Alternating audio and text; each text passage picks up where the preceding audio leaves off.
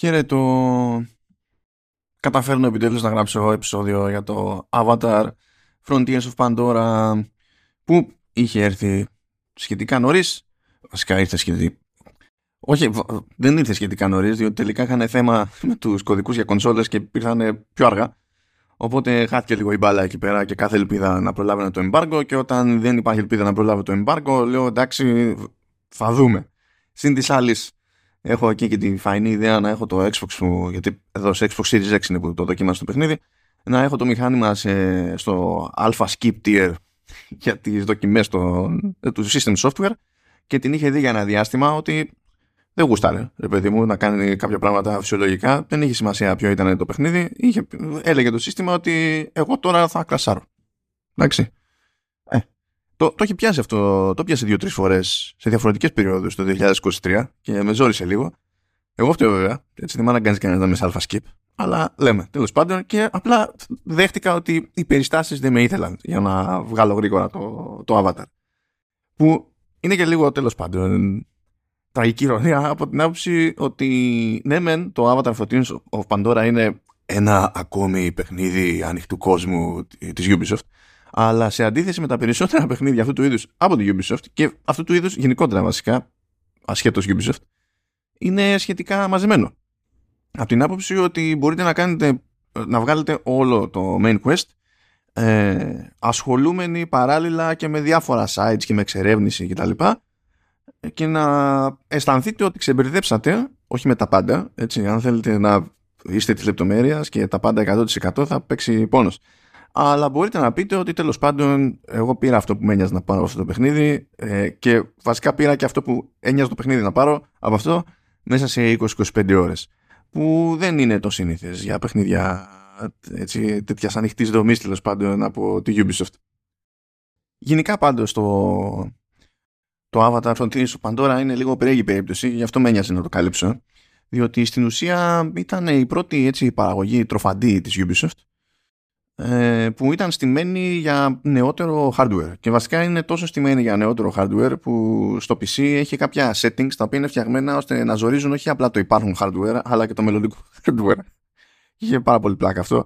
Υπάρχει τρόπος να ξεκλειδωθούν και να δοκιμάσετε την τύχη σας ξέρω εγώ εκεί πέρα αλλά και μόνο που αν πείτε κινούμε προς τα εκεί το παιχνίδι θεωρεί ότι χρειάζεστε ε, ξέρω εγώ αν θυμάμαι καλά 16 GB video RAM και 16 GB video RAM δεν είναι το default γενικά ε, σε, σε GPU στο PC πρέπει να πάτε σε αρκετά ακριβές και ούτε τότε είναι πάντα αυτονόητο τέλος πάντων ότι θα σας κάνει τη χάρη όποιος κατασκευαστής με 16 Οπότε, ναι, καταλαβαίνετε. Από εκεί ξεκινάει, ας πούμε. Λέει, θες να, αυτό το, να φτάσει σε αυτό το level. Ε, ξεκινάμε από εδώ. Και από εκεί και πέρα βλέπουμε. Αλλά τέλος πάντων είναι ειδική περίπτωση γιατί όντως στήθηκε μόνο για νεότερο hardware. Ε, είναι επίσης περίπτωση παιχνιδιού που περίμενε κανείς να είναι από άλλα στούντιο της Ubisoft και όχι από την Ubisoft Massive. Η Massive έχει φαγωθεί εκεί πέρα χρόνια με τα The Division που είναι, είναι στημένα ως live games είναι σε, είναι σε άλλο στυλ στην πραγματικότητα και γι' αυτό έτσι φυγόμουν λίγο και όταν έλεγε ο καθένας, ε, εντάξει, παιδιά, το Avatar είναι ένα reskin τέλος πάντων, ένα μεταμφιεσμένο Far Cry κτλ. Και, και λέω, ρε παιδιά, ξέρω εγώ, όπα. Ε, δεν χρησιμοποιεί τη μηχανή του Far Cry. Ε, δεν είναι σε χέρια ομάδας που ε, έχει ασχοληθεί στα σοβαρά ε, με δικό της τίτλο Far Cry ε, είναι στα χέρια ομάδας που όλα αυτά τα χρόνια δεν ασχολείται με κάτι που να μην είναι live game. Ε, ξέρω εγώ. Μήπως, μήπως υπερβάλλουμε λίγο. Αυτό δεν σημαίνει ότι δεν υπάρχουν ομοιότητες. Με την διαλογική που υπάρχουν και κάποιες έτσι, νόρμες σχεδιαστικές ε, σε, στα είδη, αλλά ακόμα και σε συγκεκριμένες εταιρείες όπως είναι η Ubisoft και γι' αυτό έχει και μια φήμη χ, τέλος πάντων, σε κάποια ζητήματα. Αυτό δεν σημαίνει ότι δεν υπάρχουν ομοιότητες. Εντάξει, το δέχομαι. Αλλά μου φαινόταν και λίγο άδικο εξ αρχής να λέμε ότι τέλος πάντων είναι ένα reskinned Far Cry. Τι είναι όμως τελικά το Avatar Frontiers of Pandora; Ε, πρώτα απ' όλα είναι μια κανονικότατη προστίκη στο lore Pavla Canon από την άποψη ότι ε, δεν συνδέεται ακριβώς με ό,τι έχουμε δει στις ταινίες. Πιο πολύ αναφέρεται σε γεγονότα βασικά που προέκυψαν στην πρώτη ταινία αλλά χρονικά στο timeline πέφτει νομίζω ένα χρόνο πριν από τα γεγονότα της δεύτερης ταινίας. Και υποτίθεται ότι εδώ εστιάζουμε σε διαφορετικό μέρος ε, της Παντόρα, έτσι κι αλλιώς, γνωρίζουμε μερικές νέες φυλές και νέες περιοχές. Οπότε, ε, εντάξει, αν έχετε ασχοληθεί με τις ταινίες, προφανώς αυτό βοηθά στην κατανόηση των βασικών, αλλά δεν ε, χρειάζεται, δεν είναι απαραίτητη η πρώτη γνώση τέλος πάντων των ταινιών για να βγάλετε άκρη στο Frontiers of Pandora. Και δεν παίζει ιδιαίτερο ρόλο βασικά το παιχνίδι στο τι γίνεται στην πραγματικότητα στη δεύτερη ταινία, ούτε παίζει ρόλο αν έχετε δει τη δεύτερη ταινία. Την... Είστε ok, είστε ok σε κάθε περίπτωση.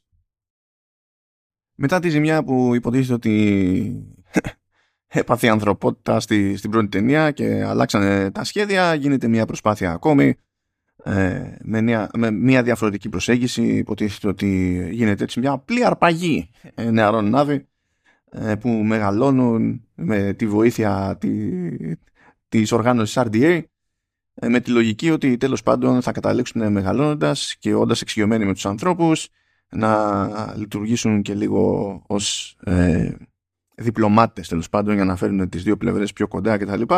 Υποτίθεται ότι είναι μια απόπειρα να πάρει αυτό που θέλει η ανθρωπότητα από τον πλανήτη Παντόρα ε, με λιγότερη αιματοχυσία. Βέβαια αυτή η προσπάθεια γίνεται και καλά με πολύ βαριά καρδιά. Έτσι, δηλαδή ευκαιρία ψάχνουν οι, οι θύνοντες να πούνε άντε και πολύ ασχοληθήκαμε τέλος πάντων για να θυμηθούμε λίγο το πιου πιου. Φυσικά πηγαίνουν στραβά τα πράγματα σε χρόνο μηδέν και καταλήγεται να ελέγχεται ένα χαρακτήρα που έχει μεγαλώσει τελείως αλλιώς, αποκομμένος από τις δικές του παραδόσεις, μόνο έτσι κάτι υποψίες και κάτι αναμνήσεις έχουν μείνει και υποτίθεται ότι βγαίνει έξω, συνειδητοποιεί ότι υπάρχει αντίσταση, συνειδητοποιεί ότι υπάρχουν ε, διαφορετικές φυλές, ψάχνει να μάθει περισσότερα για τη δική του φυλή και μπλέκεται στην όλη υπόθεση.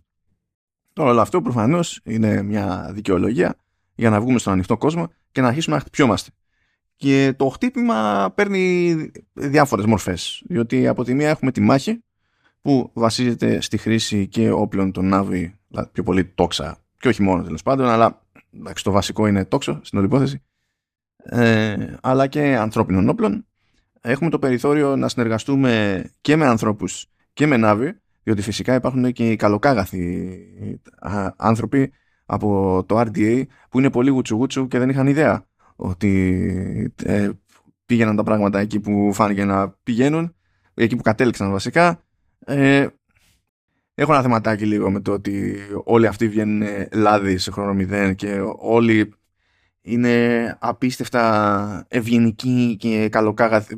Δηλαδή, εντάξει, τέλος πάντων, καταλαβαίνω γιατί γίνεται όλο αυτό το πράγμα, αλλά ε, είναι λίγο. Ε, είναι κάπως έτσι μη ρεαλιστικό. Α το θέσουμε έτσι. Τέλος πάντων, από τη μία έχουμε τη μάχη και από την άλλη έχουμε υποτίθεται τη, την εξερεύνηση σε συνδυασμό με platforming. Ό,τι άλλο και αν τέλος πάντων έρχεται για να χωθεί ανάμεσα σε αυτά, στην ουσία βασίζεται σε, σε αυτά.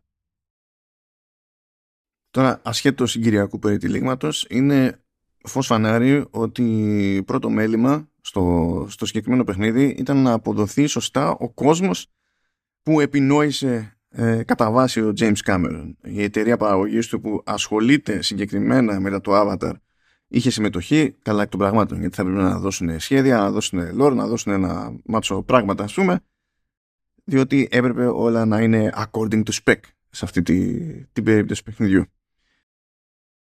Τώρα, προς αυτό το θέμα, η αλήθεια είναι ότι είναι εύκολο να έχει κάποιος μια, κάποια εμπιστοσύνη στη Ubisoft με το καλημέρα. Διότι στο κομμάτι του το εκαστικό, στο κομμάτι του, χτίσιμου, στο, του χτισήματος ενός κόσμου, η Ubisoft θα πηγαίνει παραδοσιακά καλά. Και εδώ έχουμε να κάνουμε με ένα κόσμο με έμφαση στη, στη φύση, οτιδήποτε μεταλλικό, μηχανικό κτλ. υποτίθεται ότι είναι ξένο στοιχείο και έπρεπε να αποδοθεί αυτό όπως του, του άξιζε. Και η αλήθεια είναι ότι τα έχει πάει πάρα, πάρα πολύ καλά ε, και σε οικαστικό και σε τεχνικό επίπεδο που στηρίζει το οικαστικό η, η Massive ε, με μερικά φοβερά τοπία φοβερά ε, υποτίθεται ότι έτσι κι αλλιώς ε, έχει τρεις χάρτες ας το πούμε έτσι το παιχνίδι και ο κάθε χάρτης έχει κάποια βασικά χαρακτηριστικά δηλαδή ο ένας είναι πιο λιβάδι ο άλλος είναι πιο ζούγκλα ο άλλος είναι πιο δάσος κάπως έτσι να το, να το πάμε και έχει τη δική του χλωρίδα, πανίδα κτλ. Η, η δεύτερη η, περίπτωση με τα λιβάδια εκεί πέρα ε, και τις παιδιάδες είναι το πιο εντυπωσιακό οικαστικά κομμάτι του παιχνιδιού. Και το ξέρει και η ίδια Ubisoft διότι θυμάμαι ότι με το που φτάνει ο παίκτης για πρώτη φορά σε αυτή την περιοχή ε, είναι μέρος του, του βασικού quest που έχει να κάνει στο main εκείνη την ώρα το να καλύψει μια μία μελιτέα απόσταση με mount ή χωρίς τέλος πάντων και η διαδρομή είναι τέτοια που στην ουσία είναι υπολογισμένη ώστε να απολαμβάνουμε τα αξιοθέατα και είναι πραγματικά φοβερό το, το αποτέλεσμα. Σε τεχνικό επίπεδο έχει γίνει πάρα πάρα πολύ καλή δουλειά. Ε, στην ουσία έχουμε να κάνουμε με βελτιωμένη εκδοχή της μηχανής Snowdrop που βλέπουμε ότι έχει απλωθεί στη Ubisoft σε διάφορες παραγωγές. Δηλαδή πήγαινε από Mario Plus Rabbids μέχρι αυτή την περίπτωση ας πούμε, που είναι άλλα ντάλλον, καμία σχέση, τελείως άλλες προτεραιότητες. Στο, στο Xbox έχει ένα περίεργο εκεί πέρα ότι που και που κομπιάζει λίγο όταν θέλει να ε, περάσει από ένα κομμάτι του χάρτη σε ένα άλλο. Δεν έχει κάτι άλλο γίνεται εκεί πέρα με, τη, με το φόρτωμα των assets και δεν νομίζω ότι του φταίει η ταχύτητα, δεν νομίζω ότι του φταίει κάτι άλλο. Κάτι, κάτι δεν έχει ζυγιστεί καλά σε αυτή, τη, σε αυτή την περίπτωση. Ε, νομίζω ότι στο φως της ημέρας ο κόσμος μπορεί να δείχνει εκπληκτικός σε σχεδόν οποιαδήποτε οθόνη. Ε, ενώ αν μιλάμε για, τα, για, εντάξει, για, τη, για τη νύχτα, εκεί πέρα νομίζω ότι θα αποδώσει περισσότερο λόγω του bioluminescence κτλ. Φωσφορίζουν τα πάντα. Ε, ακόμη και ο χαρακτήρας που φτιάχνετε δηλαδή, και μπορείτε να διαλέξετε και μοτίβο, ας πούμε, ε, που θα φωσφορίζει πάνω στο, στο κορμί του, ε, είναι πιο εύκολο να αποδοθούν σωστά σε πάνελ τύπου OLED. Και εκεί πέρα νομίζω ότι θα πιάσει περισσότερο τόπο. Είναι όντως εκπληκτικό το αποτέλεσμα, ε, οικαστικά και τεχνικά φοβερή δουλειά με τη, με τη Snowdrop. Δεν έχει, δηλαδή είναι απλά για να κόβετε βόλτες ας πούμε και να γουστάρετε σε αυτή την περίπτωση. Αλλά το θέμα βέβαια όταν είναι να αποδώσει ένα κόσμο δεν είναι μόνο να πετύχεις το εικαστικό της υπόθεσης είναι να πετύχεις και τη λογική του κόσμου που αυτή καταλήγει να επηρεάζει και το, και το gameplay.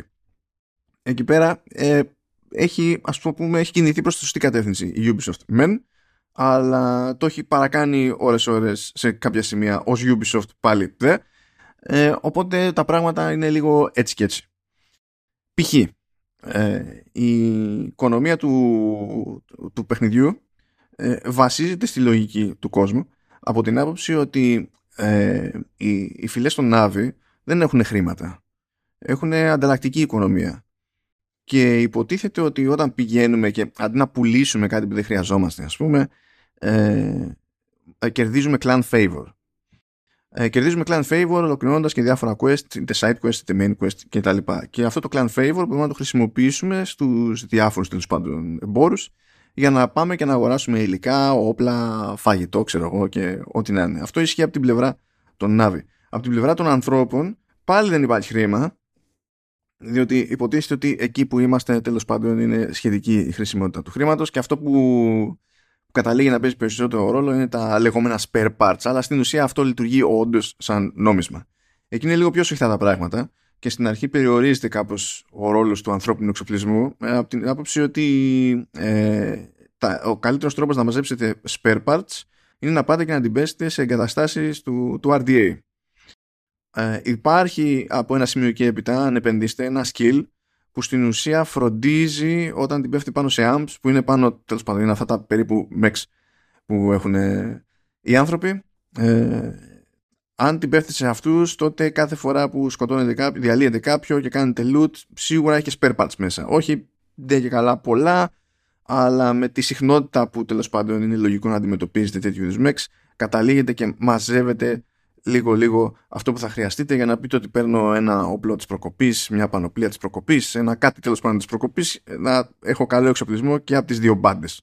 Και από Navi και από Humans. Οπότε κατά μία έννοια ε, προσπάθησε η Massive ε, σε συνδυασμό τώρα με την εταιρεία του Cameron ε, οι διάφοροι μηχανισμοί είτε να έχουν άμεση σχέση ή τουλάχιστον ε, να συνδέονται θεωρητικά με τη λογική ότι πρέπει να είσαι σε μια ισορροπία με τον κόσμο, ε, πρέπει να τρέφεσαι από αυτόν, ε, πρέπει να είσαι σε μια ισορροπία με τις κοινότητες, τις τοπικές κτλ. Και το ένα στοιχείο στηρίζει το άλλο. Αυτό εκφράζεται και στο κομμάτι του hunting και του crafting. Καλά, στο, στο crafting έτσι κι αλλιώς, πάλι έτσι ε, μπορείτε άμα θέλετε να πάτε κάπου και να σας φτιάξουν κάτι, ό,τι να είναι, ε, είτε για να πειράξετε τα cosmetics είτε για να βελτιώσετε στατιστικά στα διάφορα όπλα που εδώ που τα λέμε τώρα στη, στη βάση, στο βασικό επίπεδο δυσκολίας δεν έχει καμία ιδιαίτερη αξία αν είστε πιο περιπετειώδεις μπορεί να σας νιάξει το κυνήγι όμως για διάφορες πρώτες ύλες, ακόμα και αν είναι για φαγητό που μπορούμε να το μαγειρέψουμε και να το χρησιμοποιούμε για buffs κτλ. Ε, έχει, έχει ένα ενδιαφέρον ως διαδικασία από την άποψη ότι όταν ψάχνουμε κάτι συγκεκριμένο ψάχνουμε δηλαδή ένα συγκεκριμένο συστατικό και θέλουμε να είναι και συγκεκριμένης ποιότητας. Διότι εμείς μπορεί να έχουμε ανώτερης ποιότητας, αλλά αυτό που θέλουμε να φτιάξουμε να χρειάζεται με, μέτριας ποιότητας.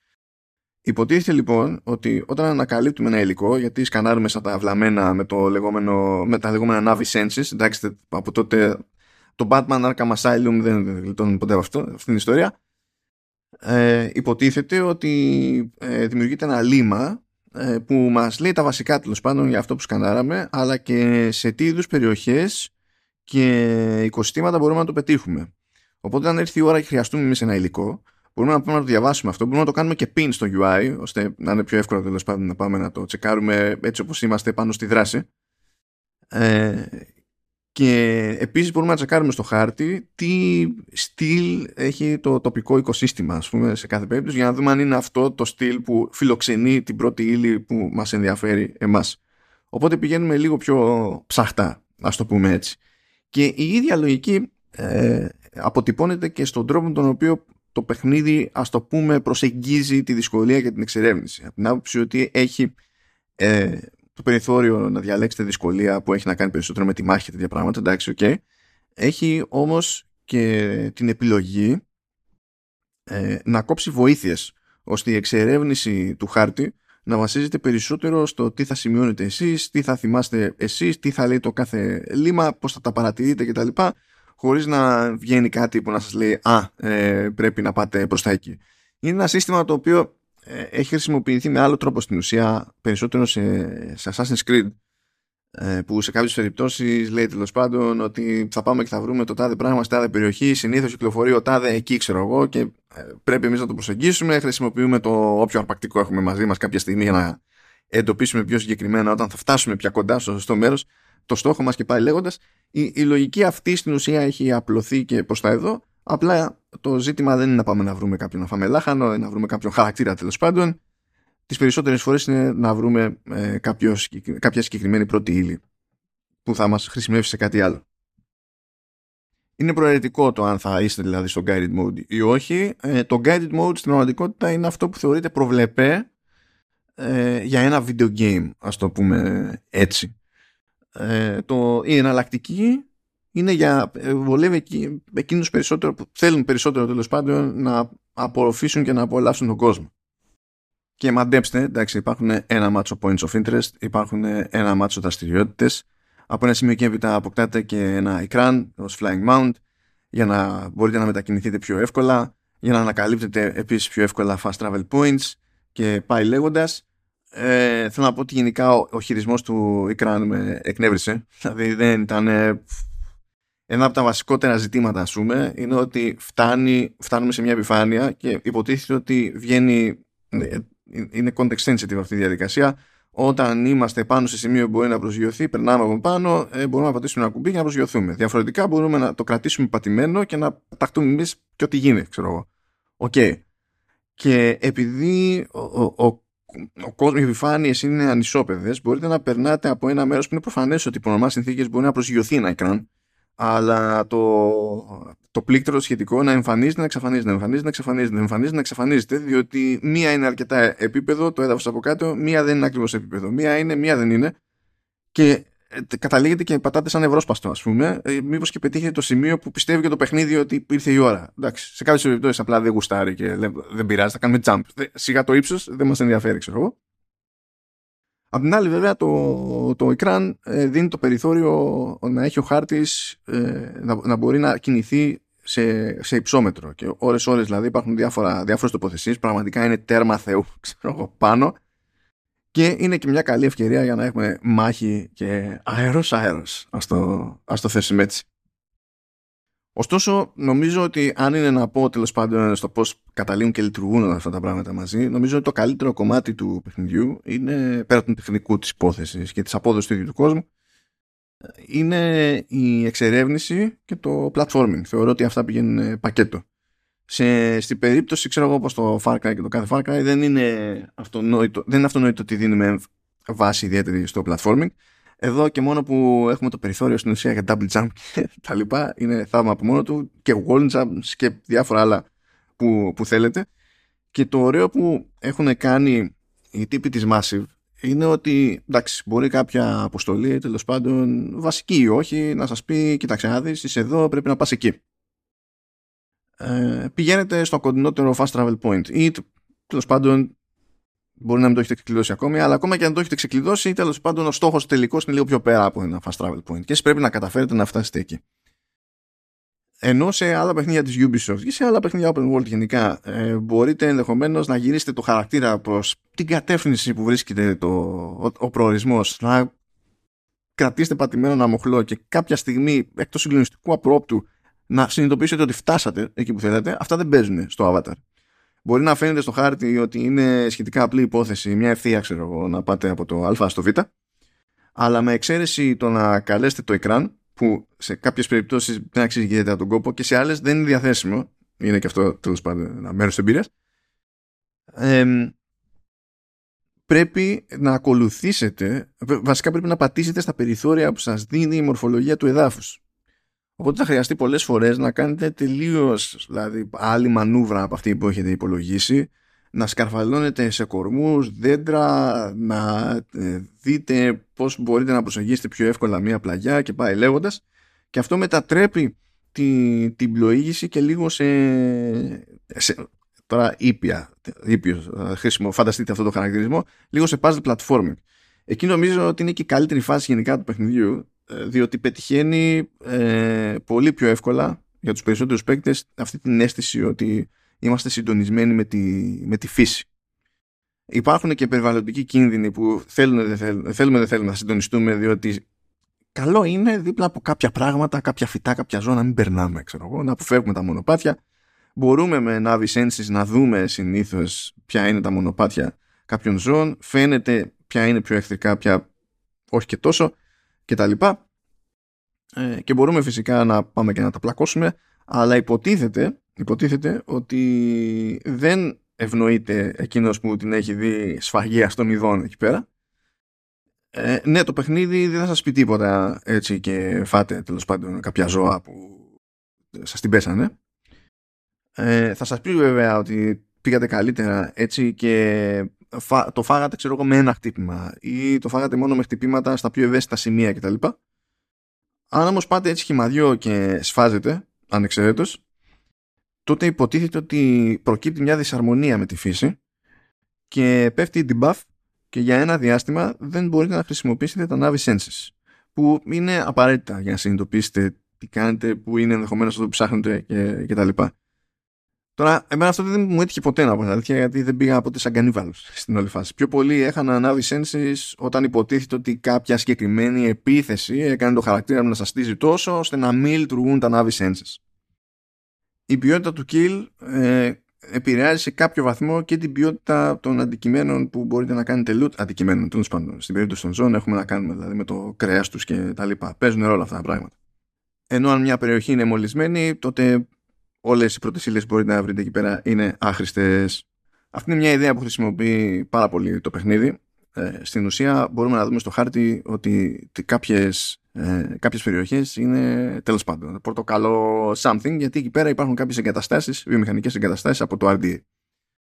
Και ε, στην ουσία για να επανέλθει στα ίσια το τοπικό οικοσύστημα πρέπει να πάμε να διαλύσουμε τις εγκαταστάσεις του, του RDA. Αυτό ακούγεται προβλεπέ μηχανισμός, είναι προβλεπέ μηχανισμός αυτό μπορεί να θυμίζει και περισσότερο το κομμάτι του Far Cry με τη διαφορά ότι το μόνο σίγουρο είναι ότι άπαξ και καθαρίστε μια περιοχή μετά δεν ξαναφυτρώνει ξέρω εγώ, η βάση και τα... Είστε jet, είστε, είστε μια χαρά τελείως αυτό.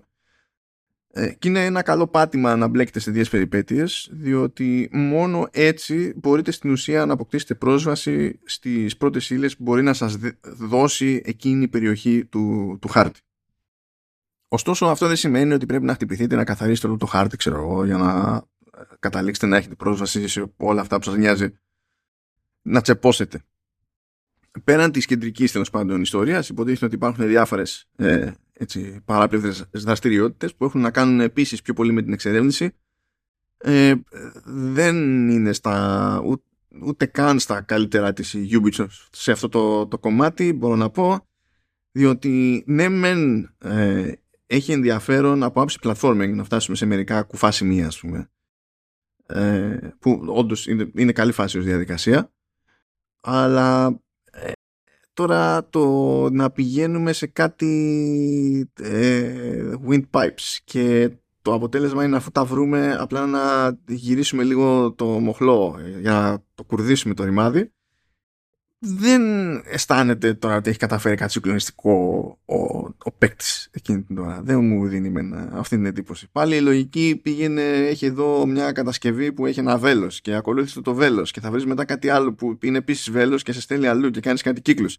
Για φτάνει σε ένα σημείο και να πεις: Ω, τώρα θα συντονιστώ με, ε, με τους προκατόχους μου, με τους ε, προγονούς μου και αμπελοφιλοσοφίες. Ε, ήταν λίγο τώρα τέλος πάντων ήταν λίγο χαδερφέ και δεν το συζητάω για τη φάση που τη βλέπει και πολύ Ζεν που πρέπει να κινείται με, να κινήσετε με ηρεμία και με συγκεκριμένη ταχύτητα να κάνετε συγκεκριμένα ίχνη έτσι όπως τα δείχνει στην οθόνη τέλος πάντων ε, το, το παιχνίδι να κάνετε κάτι συγκεκριμένες κινήσεις πάλι για να συντονιστείτε αυτά τώρα είναι, είναι λίγο too much. Δηλαδή για να υπάρχουν όλα μαζί. Έτσι. Καταλαβαίνω τη λογική ότι θέλουμε να έχουμε κάποιες δραστηριότητες που πάλι να κολλάνε με το κόνσεπτ, είμαστε ένα με τη φύση και συντονιζόμαστε κτλ. Οκ. Okay.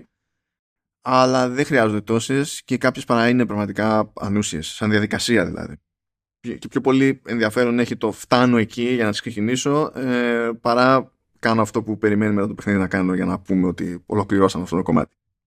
Επίσης, σε, στο main quest αλλά και σε side quests υπάρχουν επίσης τα investigations που είναι κάτι ακόμη που δανείζεται από Assassin's Creed. Αυτά άρχισε να τα κάνει η Ubisoft με το, με το Origins.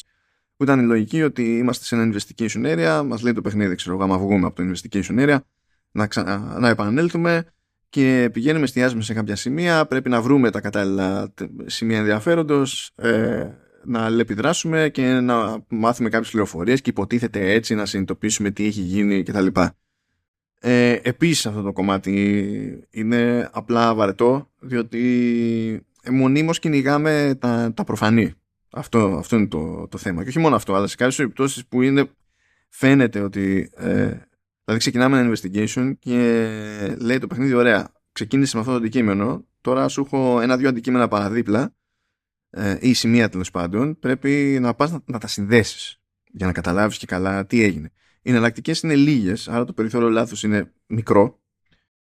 Και ακόμα και όταν είμαστε σε ένα μέρος που φαίνεται ότι ε, υπάρχει κάτι άλλο που είναι όντως σημείο ενδιαφέροντος, αν δεν περάσουμε το προηγούμενο στάδιο, επειδή αυτό είναι το επόμενο και καλά, δεν μας αφήνει να ξεκινήσουμε εκείνο το μέρος του investigation, παρότι κάνει μπαμ, κάνει μπαμ. δηλαδή είναι πολύ on rails εκείνο το κομμάτι και δεν έχει κάποιο συγκλονιστικό νόημα. Παραδόξως, κάποιες δραστηριότητες που φαίνονται πιο χαζές έχουν και περισσότερο νόημα, διότι υποτίθεται ότι μέρος του συστήματος πρόοδου είναι τα μάτσο από πέντε διαφορετικά skill trees που στην ουσία εστιάζουν σε διαφορετικά είδη τέλος πάντων δραστηριότητας ε, και υπάρχουν και τα ancestor skills τα οποία είναι πιο passive ε, και γενικότερης χρήσης τέλος πάντων και ε, είναι πραγματικά χρήσιμα ε, ασχέτως του στυλ με το οποίο διαλέγει να παίξει ο κάθε, ο κάθε παίκτης. Ε, λοιπόν, skill points μπορούμε να πάμε και να μαζέψουμε ασχέτως της πρόοδου σε power level και τα λοιπά και στα quest που τα μαζεύουμε κανονικά συνήθως από εκεί ε, μπορούμε να πάμε να βρούμε κάποια συγκεκριμένα άνθια, το πούμε έτσι και από εκεί να μαζεύουμε extra skill points και όλο αυτό δεν είναι με puzzle platforming και τα λοιπά και είναι όντως ε, καλή φάση. Υπάρχουν επίσης συγκεκριμένες τοποθεσίες που φαίνονται στο χάρτη που εκεί άμα πάμε και πάλι μπλέξουμε λίγο με puzzle platforming και τα λοιπά ε, μπορούμε να μαζέψουμε το επόμενο ancestor skill. Ε, όλη αυτή η διαδικασία πρέπει να είναι από τα πιο απολαυστικά κομμάτια του παιχνιδιού. Υπάρχουν επίσης κάποια συγκεκριμένα φυτά που άμα πάμε και τα πετύχουμε και τα αγγίξουμε, υποτίθεται ότι κάθε φορά που αγγίζουμε ένα, ανεβαίνει λίγο το, το μέγιστο health που, που έχουμε και σε επίπεδο health, μιας και επαναφέρθηκε τέλος πάντων, ε, ας πούμε ότι ήρθε η ώρα του, υπάρχει μεν ε, το health, υπάρχει όμως και ξεχωριστή ενέργεια και υποτίθεται ότι όσο δεν είναι άδεια η μπάρα ενέργειας, τόσο μπορούμε να κάνουμε regenerate στο, στο health, εφόσον τέλος πάντων δώσουμε στο χαρακτήρα λίγο χρόνο. Γιατί αν μας ρίχνουν αβέρτα κινητά, δεν προλαβαίνει κανένας τίποτα. Αυτό άσχετα από αντικείμενα, τροφές κτλ. Που μπορούμε να χρησιμοποιήσουμε για να αναφέρουμε είτε health, είτε ενέργεια, είτε, είτε και τα δύο. Οπότε έρχονται και δεν είναι όλα αυτά. Κάπως και σχηματίζουν έτσι μια κατάσταση στην οποία στο κομμάτι που το παιχνίδι σας ε, περιμένει να συμπεριφερθείτε πιο πολύ σαν εξερευνητής παύλα τουρίστας είναι όντως zen και είναι όντως καλή φάση. Αλλά να σταθώ περισσότερο στο σύστημα ε, πρόοδου. Λοιπόν, δεν υπάρχουν levels levels, ε, υπάρχουν power levels. Τα power levels όμως καθορίζονται από το loadout. Σημασία δηλαδή έχει τι armor βάζετε πάνω, ε, αν έχετε βάλει mods πάνω που ενισχύουν τέλος πάντων τις ιδιότητες του κάθε κομματιού. Ε, παίζει ρόλο το τι όπλα έχετε όχι στην κατοχή σας αλλά στα, στα, στα πρόχειρα slots. Δηλαδή, οπότε τι γίνεται; Ε, μπορεί να είστε σε ένα power level χ. και τέλος πάντων έχετε εξ, είστε εξοπλισμένος με τέσσερα διαφορετικά όπλα που έχετε διαλέξει εσείς σε ποιο slot πηγαίνει το καθένα κτλ. Αν έχετε κάποιο ισχυρότερο όπλο στην κατοχή σας αλλά δεν είναι equipped, αν το κάνετε equip, πηγαίνει πιο πάνω το, το power level. Γεμίζει, εντάξει, μπορεί να γεμίσει λίγο παραπάνω η μπάρα του ή όντως, αν είστε πιο ξέρω εγώ στα όρια, να αλλάξετε όντως power level. Και με βάση αυτό το power level είναι που ρυθμίζεται η πορεία σας στο όλο, διότι υποτίθεται ότι φροντίζει το, το παιχνίδι να έχει μια κάποια απέτηση ως προς το power level, ειδικά στα, στα main quests πάνω απ' όλα. Εντάξει. Τώρα, αν πείτε ότι κάθομαι εγώ και χτυπιέμαι και δίνω πόνο και ανεβάζω power level τέρμα θεού στο μέτρο του δυνατού και ανάλογα με το τέλος πάντων τι υλικά έχουμε, τι μπορούμε να κάνουμε με crafting, τι, τι μπορούμε να αγοράσουμε, αν μας φτάνει το clan favor κτλ. Ε, αν το κάνετε αυτό από ένα σημείο και έπειτα θα δείτε ότι σκεϊλάρουν λίγο οι απαιτήσεις των, των quests sides και μη και φροντίζουν συνήθως να μην σας αφήνουν να είστε πάνω από δύο power levels παραπάνω από την ελάχιστη τους απέτηση.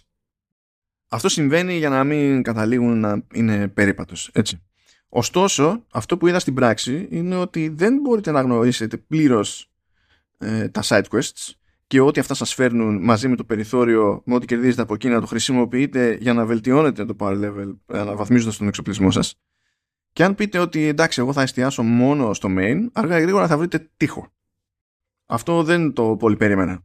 Η αλήθεια είναι και δεν είμαι μεγάλος φαν αυτής της ιδέας. Απ' την άλλη, απ την άλλη δεν, δεν θα πω ότι είμαι και τελείως έκπληκτος απ' την, απ την άποψη ότι ε, βγάζει νόημα τουλάχιστον σε λογική avatar, κόσμου avatar, να προσπαθεί το παιχνίδι να σας οθήσει να ασχοληθείτε ε, με τα, τις, τις λοιπές δραστηριότητες στη, στη φύση ακόμα και αν αυτό δεν σημαίνει ότι αναλαμβάνετε side quests. Μιλώντας πάντως για questing ε, το, γενικά παιδιά η ιστορία είναι προβλεπέ ε, οι διάλογοι είναι εκπληκτικά γλυκανάλατοι και σε αυτή την περίπτωση δεν ξέρω ποιος μου φταίει περισσότερο, διότι και το Avatar ως Avatar και το κινηματογραφικό δηλαδή είναι αρκετά γλυκανάλατο σαν, σαν φάση. Οπότε δεν ξέρω τι προέχει εδώ. Το, το κουσούρι της Ubisoft ή το κουσούρι του, του, κόσμου που στην ουσία ε, βρίσκει έτοιμο η Ubisoft και πρέπει να πατήσει πάνω στις δικές του τις νόρμες. Δεν ξέρω τι μου φταίει περισσότερο. Τα side quests είναι εντάξει, είναι, είναι ό,τι να είναι και οι NPCs με τους οποίους ε, αλληλεπιδράτε είναι πραγματικά ό,τι να είναι. είναι. Είναι όλα τα κλεισέ τους σύμπαντος ας πούμε. Γραμμένα τελείως στο πόδι ξέρω εγώ πράγματα και δεν έχει κάποιο συγκλονιστικό ενδιαφέρον. Και να πω την αμαρτία μου, παρά τις τεχνικές του επιτυχίες εδώ και εκεί, ε, όλο αυτό το κομμάτι της αλληλεπίδρασης με χαρακτήρες, της αφήγησης των cutscenes κτλ. Ε, σαμποτάρεται, αυτό σαμποτάρεται, ε, πιστεύω από τα audio tools της Ubisoft. Οι τίτλοι της Ubisoft, ε, ειδικά οι τίτλοι που είναι σε ανοιχτό κόσμο, έχουν κάποια συγκεκριμένα κουσούρια στο, στο κομμάτι του ήχου, στον τρόπο με τον οποίο στην ουσία κουμαντάρουν την προτεραιότητα μεταξύ διαφορετικών ε, ε, αρχείων, πηγών, ήχου κτλ. Ειδικά σε ό,τι έχει να κάνει με διαλόγους. Ε, και αυτά κάνουν μπαμ επίσης από το Assassin's Creed Origins και έπειτα και δεν βελτιώνεται η κατάσταση. Κάποιος πρέπει να κάνει rewrite στο σύμπαν ας πούμε. Οπότε συμβαίνει σε cutscene που είναι cutscene έτσι, να αρχίσουν να παίζουν στο, τα παράπλευρα κάτι ό,τι να είναι ατάκες από NPCs που δεν έχουν κανένα λόγο να συμμετέχουν εκεί πέρα. Απλά έγινε trigger κάτι επειδή ήμασταν εκεί γύρω. Ε, επίσης πολλές φορές ε, ήταν out of sync ο ήχος με την εικόνα του cutscene και έτσι τσάκιζε στην ουσία το όποιο, την όποια έτσι βαρύτητα προσπαθούσε να αποδώσει το, το cutscene και ήταν, ήταν όντως πολύ συχνό φαινόμενο αυτό. Θα έλεγα ότι ναι, ξέρω εγώ, θα πατσαριστεί μετά και τα λοιπά. Έτσι κι αλλιώς το έχω δοκιμάσει το παιχνίδι, ε, όχι απλά μετά το D1 patch, μετά από κάμποσα patches, αλλά αυτά που βλέπω, τα βλέπω πάρα πολλά χρόνια από παιχνίδια Ubisoft και πολλές φορές χαλάνε στιγμές ε, επειδή αποτυγχάνει το, το σύστημα του ήχου. Δεν ξέρω τι θα κάνουμε με αυτή την ιστορία, αλλά τέλος πάντων. Δεν είναι βέβαια αυτό το μεγαλύτερο ζήτημα που έχω με το, με το Avatar. Τώρα σε προσωπικό επίπεδο το μεγαλύτερο ζήτημα που έχω με το Avatar είναι το πόσο το είναι. Αλλά είπαμε, αυτό είναι προσωπικό. Εκεί που τίλταρα παιδιά ήταν με τη μάχη. Λοιπόν, η μάχη σε πρώτη φάση είναι καλύτερη από αυτή που περίμενα για την περίπτωση του, του, του Avatar και της, και της Ubisoft. Έχω συνηθίσει να βλέπω κυρίως αστείο AI στη, στη μάχη όπου μπλέκει η Ubisoft δηλαδή συνήθως η φάση είναι LOL. Ε, εντάξει, υπάρχει το ένα άκρο που είναι φάση ό,τι να είναι, ας πούμε, είναι όλοι στόκοι όλη την ώρα σε Assassins. Το Far Cry δεν είναι, το, το default του δεν είναι, είναι όλοι στόκοι όλη την ώρα, είναι κάπως πιο απαιτητικό. Και εδώ αυτό που έχει κάνει στην ουσία η Massive είναι ότι κρύβει τη στοκιά ανεβάζοντας τη, ε, τη, τη δυσκολία, ας το πούμε έτσι, της ίδιας της μάχης. Αλλά γίνεται με τέτοιο τρόπο που προκύπτουν παράλογες καταστάσεις. Λοιπόν, ε, ο κανόνας είναι να πλακωνόμαστε με ανθρώπους, έτσι. Υπάρχουν οι άνθρωποι, σκέτοι άνθρωποι, οπλισμένοι, ξέρω εγώ, ε, υπάρχουν κάτι τάρετς εδώ και εκεί που είτε ρίχνουν ρουκέτες για να μας τρώνε όταν είμαστε στο εκράν είτε ε, ρίχνουν σφαιρόνι εκεί για να μας λιώνουν όταν είμαστε on foot και μας παίρνουν χαμπάρι ε, και υπάρχουν και τα amps που στην ουσία είναι exoskeletons, mechs, πείτε τα όπως σας βολεύει τέλος πάντων. Γενικά οι εχθροί άμα σας πάρουν χαμπάρι είναι πολύ επιθετικοί, πολύ επιθετικοί όμως το περίεργο με την καλή έννοια της υπόθεσης είναι ότι όταν αποφασίζουν να σας, προσε... προσεγγίσουν δεν είναι εγκεφαλικά νεκροί. Αυτό ακούγεται λιγότερο, πιο, δηλαδή πιο άτονη φιλοφρόνηση από όπως θέλω να ακουστεί, οπότε θα το περιγράψω λίγο περισσότερο. Ε, έμεινα έκπληκτος βλέποντας σε παιχνίδι της Ubisoft και παιχνίδι του είδους ε, κάποιο συντονισμό μεταξύ των, των αντιπάλων και να τους βλέπω ε, να κινούνται, δηλαδή να έχω κρυφτεί εγώ πίσω από ένα φυσικό εμπόδιο ας πούμε και να βλέπω εχθρούς να έρχονται να με προσεγγίζουν σιγά σιγά και από τη μία πλευρά και από την άλλη πλευρά υπογωνία ε, ώστε να μην με παίρνει να μείνω για πολύ ώρα εκεί γιατί θα μου την πέσουν για τις δύο μπάντες και εγώ και στο μεταξύ έχουν στείλει φιλαράκι ε, να, να μου χωθεί από πίσω καθώς η μπροστινή ε, μου τραβούν την, την προσοχή. Αυτό το εκτίμησα, μπορώ να πω. Και το ότι κατέληγε η μάχη να είναι προφανώς πιο απαιτητική από μένα ε, για τέτοιους λόγους είναι κάτι που το δέχομαι κανένα πρόβλημα όλο jet. Μ' άρεσε επίσης το ότι οι απλοί στρατιώτες δεν είναι άμπαλοι. Όχι μόνο έχουν όπλα της προκοπής ας πούμε. Ε, αλλά υποτίθεται ότι επειδή ε, ε, ότι είναι, υποτίθεται ότι είναι πιο ευέλικτοι, είναι πιο εύκολο να αναβοκατεβαίνουν σκάλες κτλ. Ε, οπότε και σε, είτε είστε στη φύση είτε είστε σε βάσεις και τα λοιπά μπορούν να σας κυνηγήσουν σε σημεία που δεν μπορούν να ακολουθήσουν τα amps. Ε, τα amps δηλαδή κάπου μπουκώνουν. Αν είστε προσεκτικοί στο τι σας συμφέρει σε θέση στο τερέν και τα λοιπά καλά σε ανοιχτό χώρο δεν, χαίρομαι πολύ δεν μπουκώνουν πουθενά. Αλλά ειδικά σε βάσεις και τέτοια που έχει σκάλες και ιστορίες μπορείτε να το χρησιμοποιήσετε αυτό στα υπέρ σας και να τους ρίχνετε εκεί πέρα pop-up στα αδύναμά τους σημεία, ας πούμε, για να τα ξεκάνετε μια ώρα αρχίτερα. Τώρα, η αίσθηση των όπλων είναι μια χαρά, με, με τόξα ε, διαφόρων ειδών, ε, με σφεντώνες, ας το πούμε έτσι, okay, και υπάρχει ουσιώδης ποικιλία και στα όπλα τα ανθρώπινα και όντως είναι καλή αίσθηση διότι εντάξει η Massive δεν είναι ότι δεν έχει ιδέα από shooting και τα λοιπά. Αυτό που πηγαίνει στραβά πολύ στραβά όμως. Μα μιλάμε για πολύ στραβά. Ε, είναι το τι humor φαντάζεται η Massive πως έχει ο παίκτης ε, με το αντίθετο του Stormtrooper. Το αντίθετο του Stormtrooper είναι ε, ο, ο, ο εχθρός που, ε, είναι, που σπάνια αστοχεί. Όταν λέμε σπάνια αστοχή, δηλαδή έτσι και σας πάρουν χαμπάρι, ε, όντως σπάνια αστοχή οποιοδήποτε, ε, και όλη η φάση είναι cheat. Υπάρχει σε κάποια περίπτωση, ας πούμε, ένα AMP που εκτοξεύει τέτοιο χειροβομβίδες. Και μόλις σας πάρει χαμπάρι, πετάει τετράδες, πεντάδες προς την κατεύθυνσή σας. Απομακρύνεστε. Τελείως τυχαία, ε, καθώς απομακρύνεστε, έτσι, υπάρχει χρονική απόσταση από τη στιγμή που εκτοξεύει το επόμενο μπαράζ ε, και την ώρα που ξεκινήσατε, που ξεκινήσατε στην κίνησή σας δεν έχει σημασία. Σας βρίσκουν ακριβώς εκεί που πάτε τρέχοντας και υποτίθεται ότι έχουν, βρει, έχουν προσαρμόσει τη, την απόσταση που έχουν να καλύψουν και την τροχιά τους στη, στη διαδρομή. Σηκώθηκα και έ, έτρεχα σε κάποια φάση και όχι απλά έβαλα φυσικό εμπόδιο ανάμεσα σε μένα και στο ΜΕΚ. Έβαλα ολόκληρο κτίριο ανάμεσα σε μένα και στο ΜΕΚ και συνέχισε το ΜΕΚ να ρίχνει μπαράζ grenades αλφάδι αλφάδι. Έπρεπε να τρέχω και να πηδάω πανικόβλητο για να γλιτώσω τα χειρότερα από τα πυρά. Το οποίο δεν το λέτε και ιδιαίτερα ρεαλιστικό. Επίσης και οι υπόλοιποι, δηλαδή και τα ανθρωπάκια εκεί πέρα με τα πολυβόλα κτλ. Μιλάμε, σας πετυχαίνουν από γωνίες, δηλαδή εσείς δεν τους βλέπετε, που να χτυπιέστε, ας πούμε, δεν τους βλέπετε. Και αυτοί μαγικά σας πετυχαίνουν, ξέρω εγώ, σε οριακό σημείο κτλ. Και υπάρχει και ένα κομμάτι, ήταν ένα συγκεκριμένο μέρος του παιχνιδιού, πραγματικά με έστειλε, με έστειλε, μου ανέβασε την πίεση μου σπάσει τα νεύρα. Ε, ε, εκείνη την ώρα συχάθηκα τη ζωή μου. Έχει αποφασίσει το παιχνίδι ότι σε εκείνο το κομμάτι πρέπει να παίξετε stealth. Καμία αντίρρηση. Δεν έχω πρόβλημα με το να πάει το παιχνίδι και να μου επιβάλλει μια συγκεκριμένη προσέγγιση γιατί έτσι μας ζουστάρει φιλαράκι. Εντάξει, okay. Έχω πρόβλημα όταν το παιχνίδι το κάνει αυτό και ε, απλά θεωρεί ότι ο σωστός τρόπος να με σπρώξει προς τα εκεί που θέλει είναι πάλι cheat. Δεν σας κάνω πλάκα και δεν ήταν bug. Δεν ήταν bug. Ήταν ε, 100% αναπαράξιμο όλο αυτό το κομμάτι κάθε φορά όμως. Σε εκείνο το μέρος που ήθελε τέλεια καλά να παίξω stealth, με το που με έπαιρναν χαμπάρι, δεν υπήρχε σφαίρα ή βλήμα που να αστοχεί. Με έβρισκαν όλα.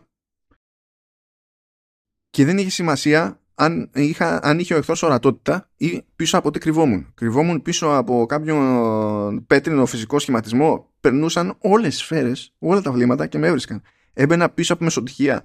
Περνούσαν όλες τις σφαίρες από τους τοίχους και με έβρισκαν. Πέρναγα και δεύτερο τοίχο. Έβαζα ακόμη περισσότερο buffer ανάμεσα σε μένα και τους εχθρούς. Με έβρισκαν όλες οι σφαίρες. Ναι, χίλιες φορές, χίλιες φορές αυτή η αηδία τέλος πάντων που την από άλλη δεκαετία τελείως, το οπ, με εντόπισαν και είναι στα fail στο stealth. Χίλιες φορές. Χίλιες φορές. δηλαδή, ε, οκ. Okay. Ε, αυτό δεν είναι λύση, παιδιά. Αυτό είναι καραγκιοζιλίκι εκείνη την ώρα. Με αυτά και με αυτά, η μάχη με RDA είναι περισσότερο εκνευριστική σε ανοιχτό χώρο. Ακριβώς επειδή πετυχαίνουν ό,τι να είναι, από που να είναι, ξέρω, από αποστάσεις που δεν βγάζουν νόημα. Δηλαδή, μπορεί να έχει ο άλλος ένα όπλο, ας πούμε, που είναι γνωστό της σπάση ότι αν δεν φημίζεται για ένα πράγμα, αυτό το ένα πράγμα για το οποίο δεν φημίζεται είναι η ακρίβεια εξ αποστάσεως. Δεν έχει σημασία. Θα σας βρούνε. Θα σας βρούνε από τέρμα θεού, τέρμα θεού. Physics, ποια physics; Τα physics είναι για τους αδύναμους. Δεν, δεν τους ενδιαφέρουν. Οπότε σε ανοιχτούς χώρους είναι πολύ πιο σπαστικό όλο αυτό το, το κομμάτι. Σε πιο μαζεμένους χώρους, πιο συγκεκριμένα δομημένους χώρους, όπως είναι μικρές και μεγάλες βάσεις, στις οποίες υποτίθεται ότι κάνετε do, το πράγμα είναι πιο διαχειρίσιμο και η όλη εμπειρία είναι όντως καλή φάση. Θα σφιχτείτε, κάπου θα χάσετε ας πούμε και θα χάσετε τώρα επειδή σας φάγανε τελείως μπαμπέσικα όχι επειδή έβγαζε νόημα, εντάξει αλλά αν είστε προσεκτικοί με stealth ή χωρίς stealth τέλος πάντων ε, καταλήγετε σε ένα flow το οποίο ικανοποιεί όντως. Παίζεται ώρες ώρες εκεί πέρα λίγο με τα όρια της τεχνητής νοημοσύνης διότι δεν είναι η περίπτωση που ε, απλά σε λίγο άμα περιμένετε 10 δευτερόλεπτα θα, ξεχάσουν ότι έπαιξε ζόρι. Θα καλέσουν ενισχύσεις οπότε θα έρθουν έξτρα μονάδες και εσείς έχετε το περιθώριο να προλάβετε το, το, το συναγερμό σκοτώνοντας εκείνον που πάει να ειδοποιήσει τέλος πάντων. Αυτό δεν σημαίνει ότι θα πάει να ειδοποιήσει ο παραδίπλα και ξεκινάει ένας πανικός εκεί ας πούμε αν δεν έχετε φροντίσει να είστε και πολύ έλουροι, ας το, ας το θέσουμε έτσι. Ε, αλλάζουν ε, ε, οι τροχές των περιπολιών και τα λοιπά και περνάει αρκετή ώρα για να πούν οι εχθροί τέλος πάντων ότι εντάξει ας επιστρέψουμε σε μια κανονικότητα. Δεν είναι super ρεαλιστικό ή super duper σύστημα γενικά στην πράξη αλλά τουλάχιστον έστω και με τρικάκια ε, δεν καταλήγει να είναι τραγέλαφο σε τέτοιες περιπτώσεις. Παρά τα αυτά είναι αστείο ότι ενώ υπάρχουν δείγματα ότι παίζει μια τσαχπινιά στην τεχνητή νοημοσύνη των εχθρών ε, η Ubisoft στις περισσότερες περιπτώσεις εδώ μέσω της Massive ας πούμε αποφάσισε ότι ένας ε, καλός τρόπος ε, να πάμε κόντρα στη, στη σκέψη ότι έχουμε AI που είναι για πλάκα στα περισσότερα μας παιχνίδια είναι να βάλουμε AI που να είναι τσάτσικο. δηλαδή σε, έστω σε συγκεκριμένα σενάρια τέλος πάντων να είναι, να είναι τσάτσικο. Καταλαβαίνω ότι το καλό AI σαν ζύγι είναι δύσκολη υπόθεση γιατί το να φτιάξει κάποιος ικανό AI είναι πιο εύκολο από το να το κάνει να φαντάζει δίκαιο AI και σε ένα μεγάλο παιχνίδι με ανοιχτό κόσμο, ε, ποικιλία στερέν και τα λοιπά, όλο αυτό να το κάνεις να είναι ok είναι δύσκολο, το καταλαβαίνω, το καταλαβαίνω. Αλλά κατά τη γνώμη μου δεν θα έπρεπε να είναι τόσο δύσκολο να πεταχτεί κάποιος και να πει παιδιά, παιδιά, χωρίς τέρμα cheat, ξέρω εγώ, μήπως να μην, μήπως γιατί θα εκνευρίσεις με κόσμο.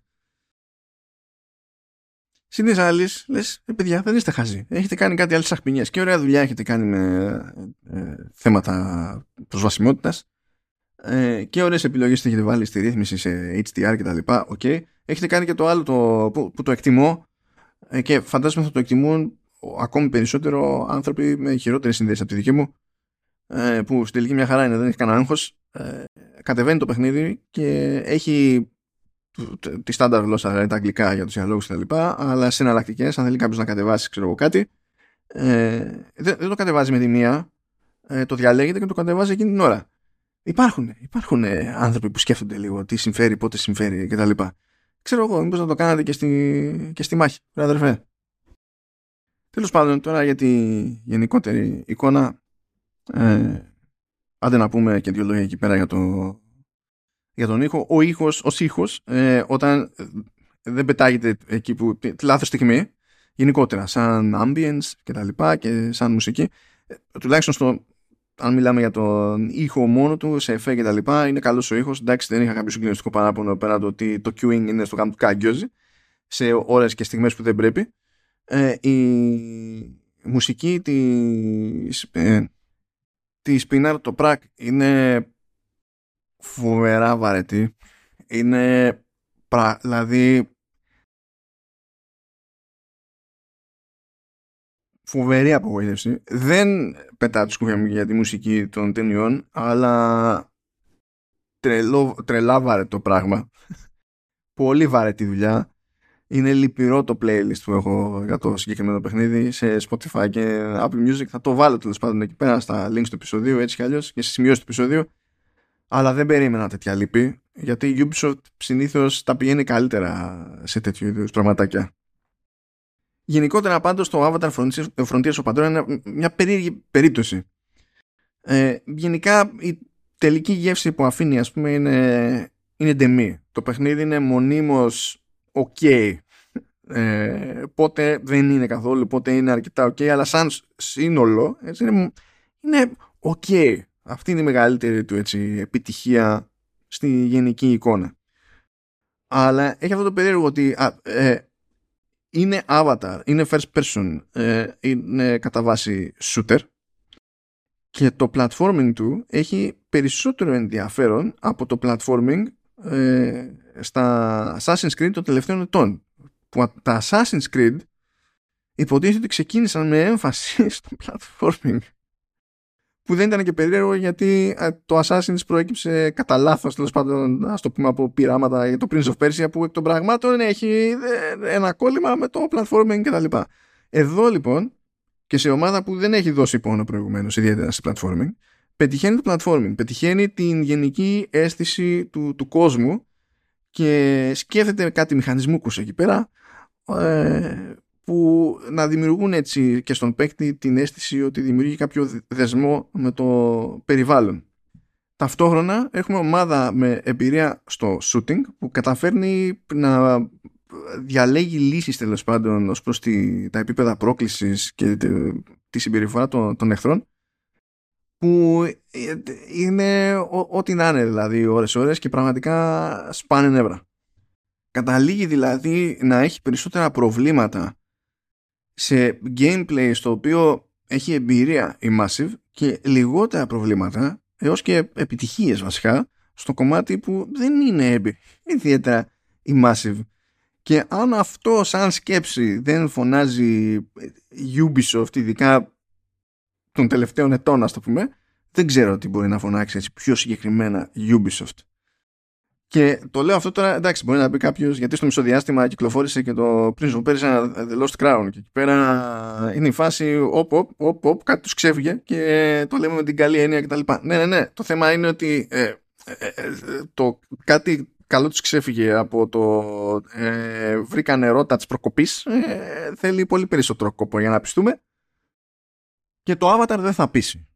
Θα κάνει φοβερή εντύπωση όταν είναι στο καλό το κομμάτι της εξερεύνησης και του puzzle platforming ε, πιο, τέλος πάντων, πιο platform. Λίγο ήπιο το puzzle στο puzzle platforming, αλλά puzzle platforming, εντάξει. Είναι παράλληλα χάρμα οφθαλμών, δηλαδή δεν το, δεν το συζητάμε. Έτσι, είναι, είναι όντως εντυπωσιακό αυτό που περνάει μπροστά σας. Είναι πέρα για πέρα εντυπωσιακό τόσο που σε κάνει να αναρωτιέσαι τι τραβιέται ακόμη όσο τραβιέται με άλλες μηχανές η, η Ubisoft. Βέβαια εντάξει τελευταία φορά για το The Lost Crown αναρωτιόμουν και ποιος πήραξε ποιον στη Ubisoft και είπε και γιατί δεν κάνουμε το Lost Crown στη, στη Unity; Τώρα εντάξει θα πεις Βέζο εσύ τώρα τι ξέρεις από Game Dev; Είσαι, είσαι αχρηστίδης αλλά ε, όταν η Ubisoft έχει φροντίσει να είναι τόσο ευέλικτη η Snowdrop ας πούμε και τη βλέπουμε να τρέχει σε ό,τι hardware να είναι σε διαφορετικά στυλ παιχνιδιού και πάει λέγοντας, ε, δεν περίμενα να φύτρωσε παιχνίδι Unity τώρα από τη Ubisoft. Εντάξει. Δεν περίμενα να πάει και να χρησιμοποιήσει τη μηχανή του Far Cry. OK. Okay. Δεν περίμενα να. Εντάξει, θεωρητικά θα μπορούσαμε να είχαμε να δούμε την, την Anvil εδώ πέρα, αλλά δεν ξέρω για πόσο καιρό θα ζει ακόμα η Anvil έτσι όπως είναι τα, τα πράγματα. Πάντως, εντάξει, ακόμη σε τεχνικό επίπεδο, όταν αφήνει στην άκρη το παλιό το hardware, η, Ubisoft, τα πηγαίνει καλά. Και έχουμε αυτό το αστείο ότι έπρεπε να δούμε, να έρθουν τέλη 2023 για να δούμε κάτι ξεκάθαρα για το έτσι πιο φρέσκο hardware από τη Ubisoft, αλλά αυτό είναι και κουσούρι αυτής της γενιάς γενικότερα, όπου έπρεπε να πάμε σχεδόν τρία χρόνια για να αρχίσουμε να βλέπουμε δείγματα ας πούμε της προκοπής για το τι μπορεί να κάνει το κάθε μηχανάκι. Anyway, αυτά είναι ένα ντέμι πράγμα το Avatar. Έχει τις στιγμές του, έχει και τις κατάρες του και τα καλά του και τα θετικά του κατ' εμέ διαφέρουν επαρκώς από τα καλά και τα θετικά ενός Far Cry ε, με εξαίρεση τη γελιότητα τέλος πάντων των χαρακτήρων κτλ. Εντάξει, ώστε να μπορώ να επιμείνω ότι είναι υπερβολή ο χαρακτηρισμός έτσι είναι ένα reskinned Far Cry αλλά τι σημασία έχει όταν το ζύγι σε κάποια πράγματα είναι τελείωσε την άνε. Εντάξει. Αυτό, αυτό νομίζω ότι είναι πιο σημαντικό.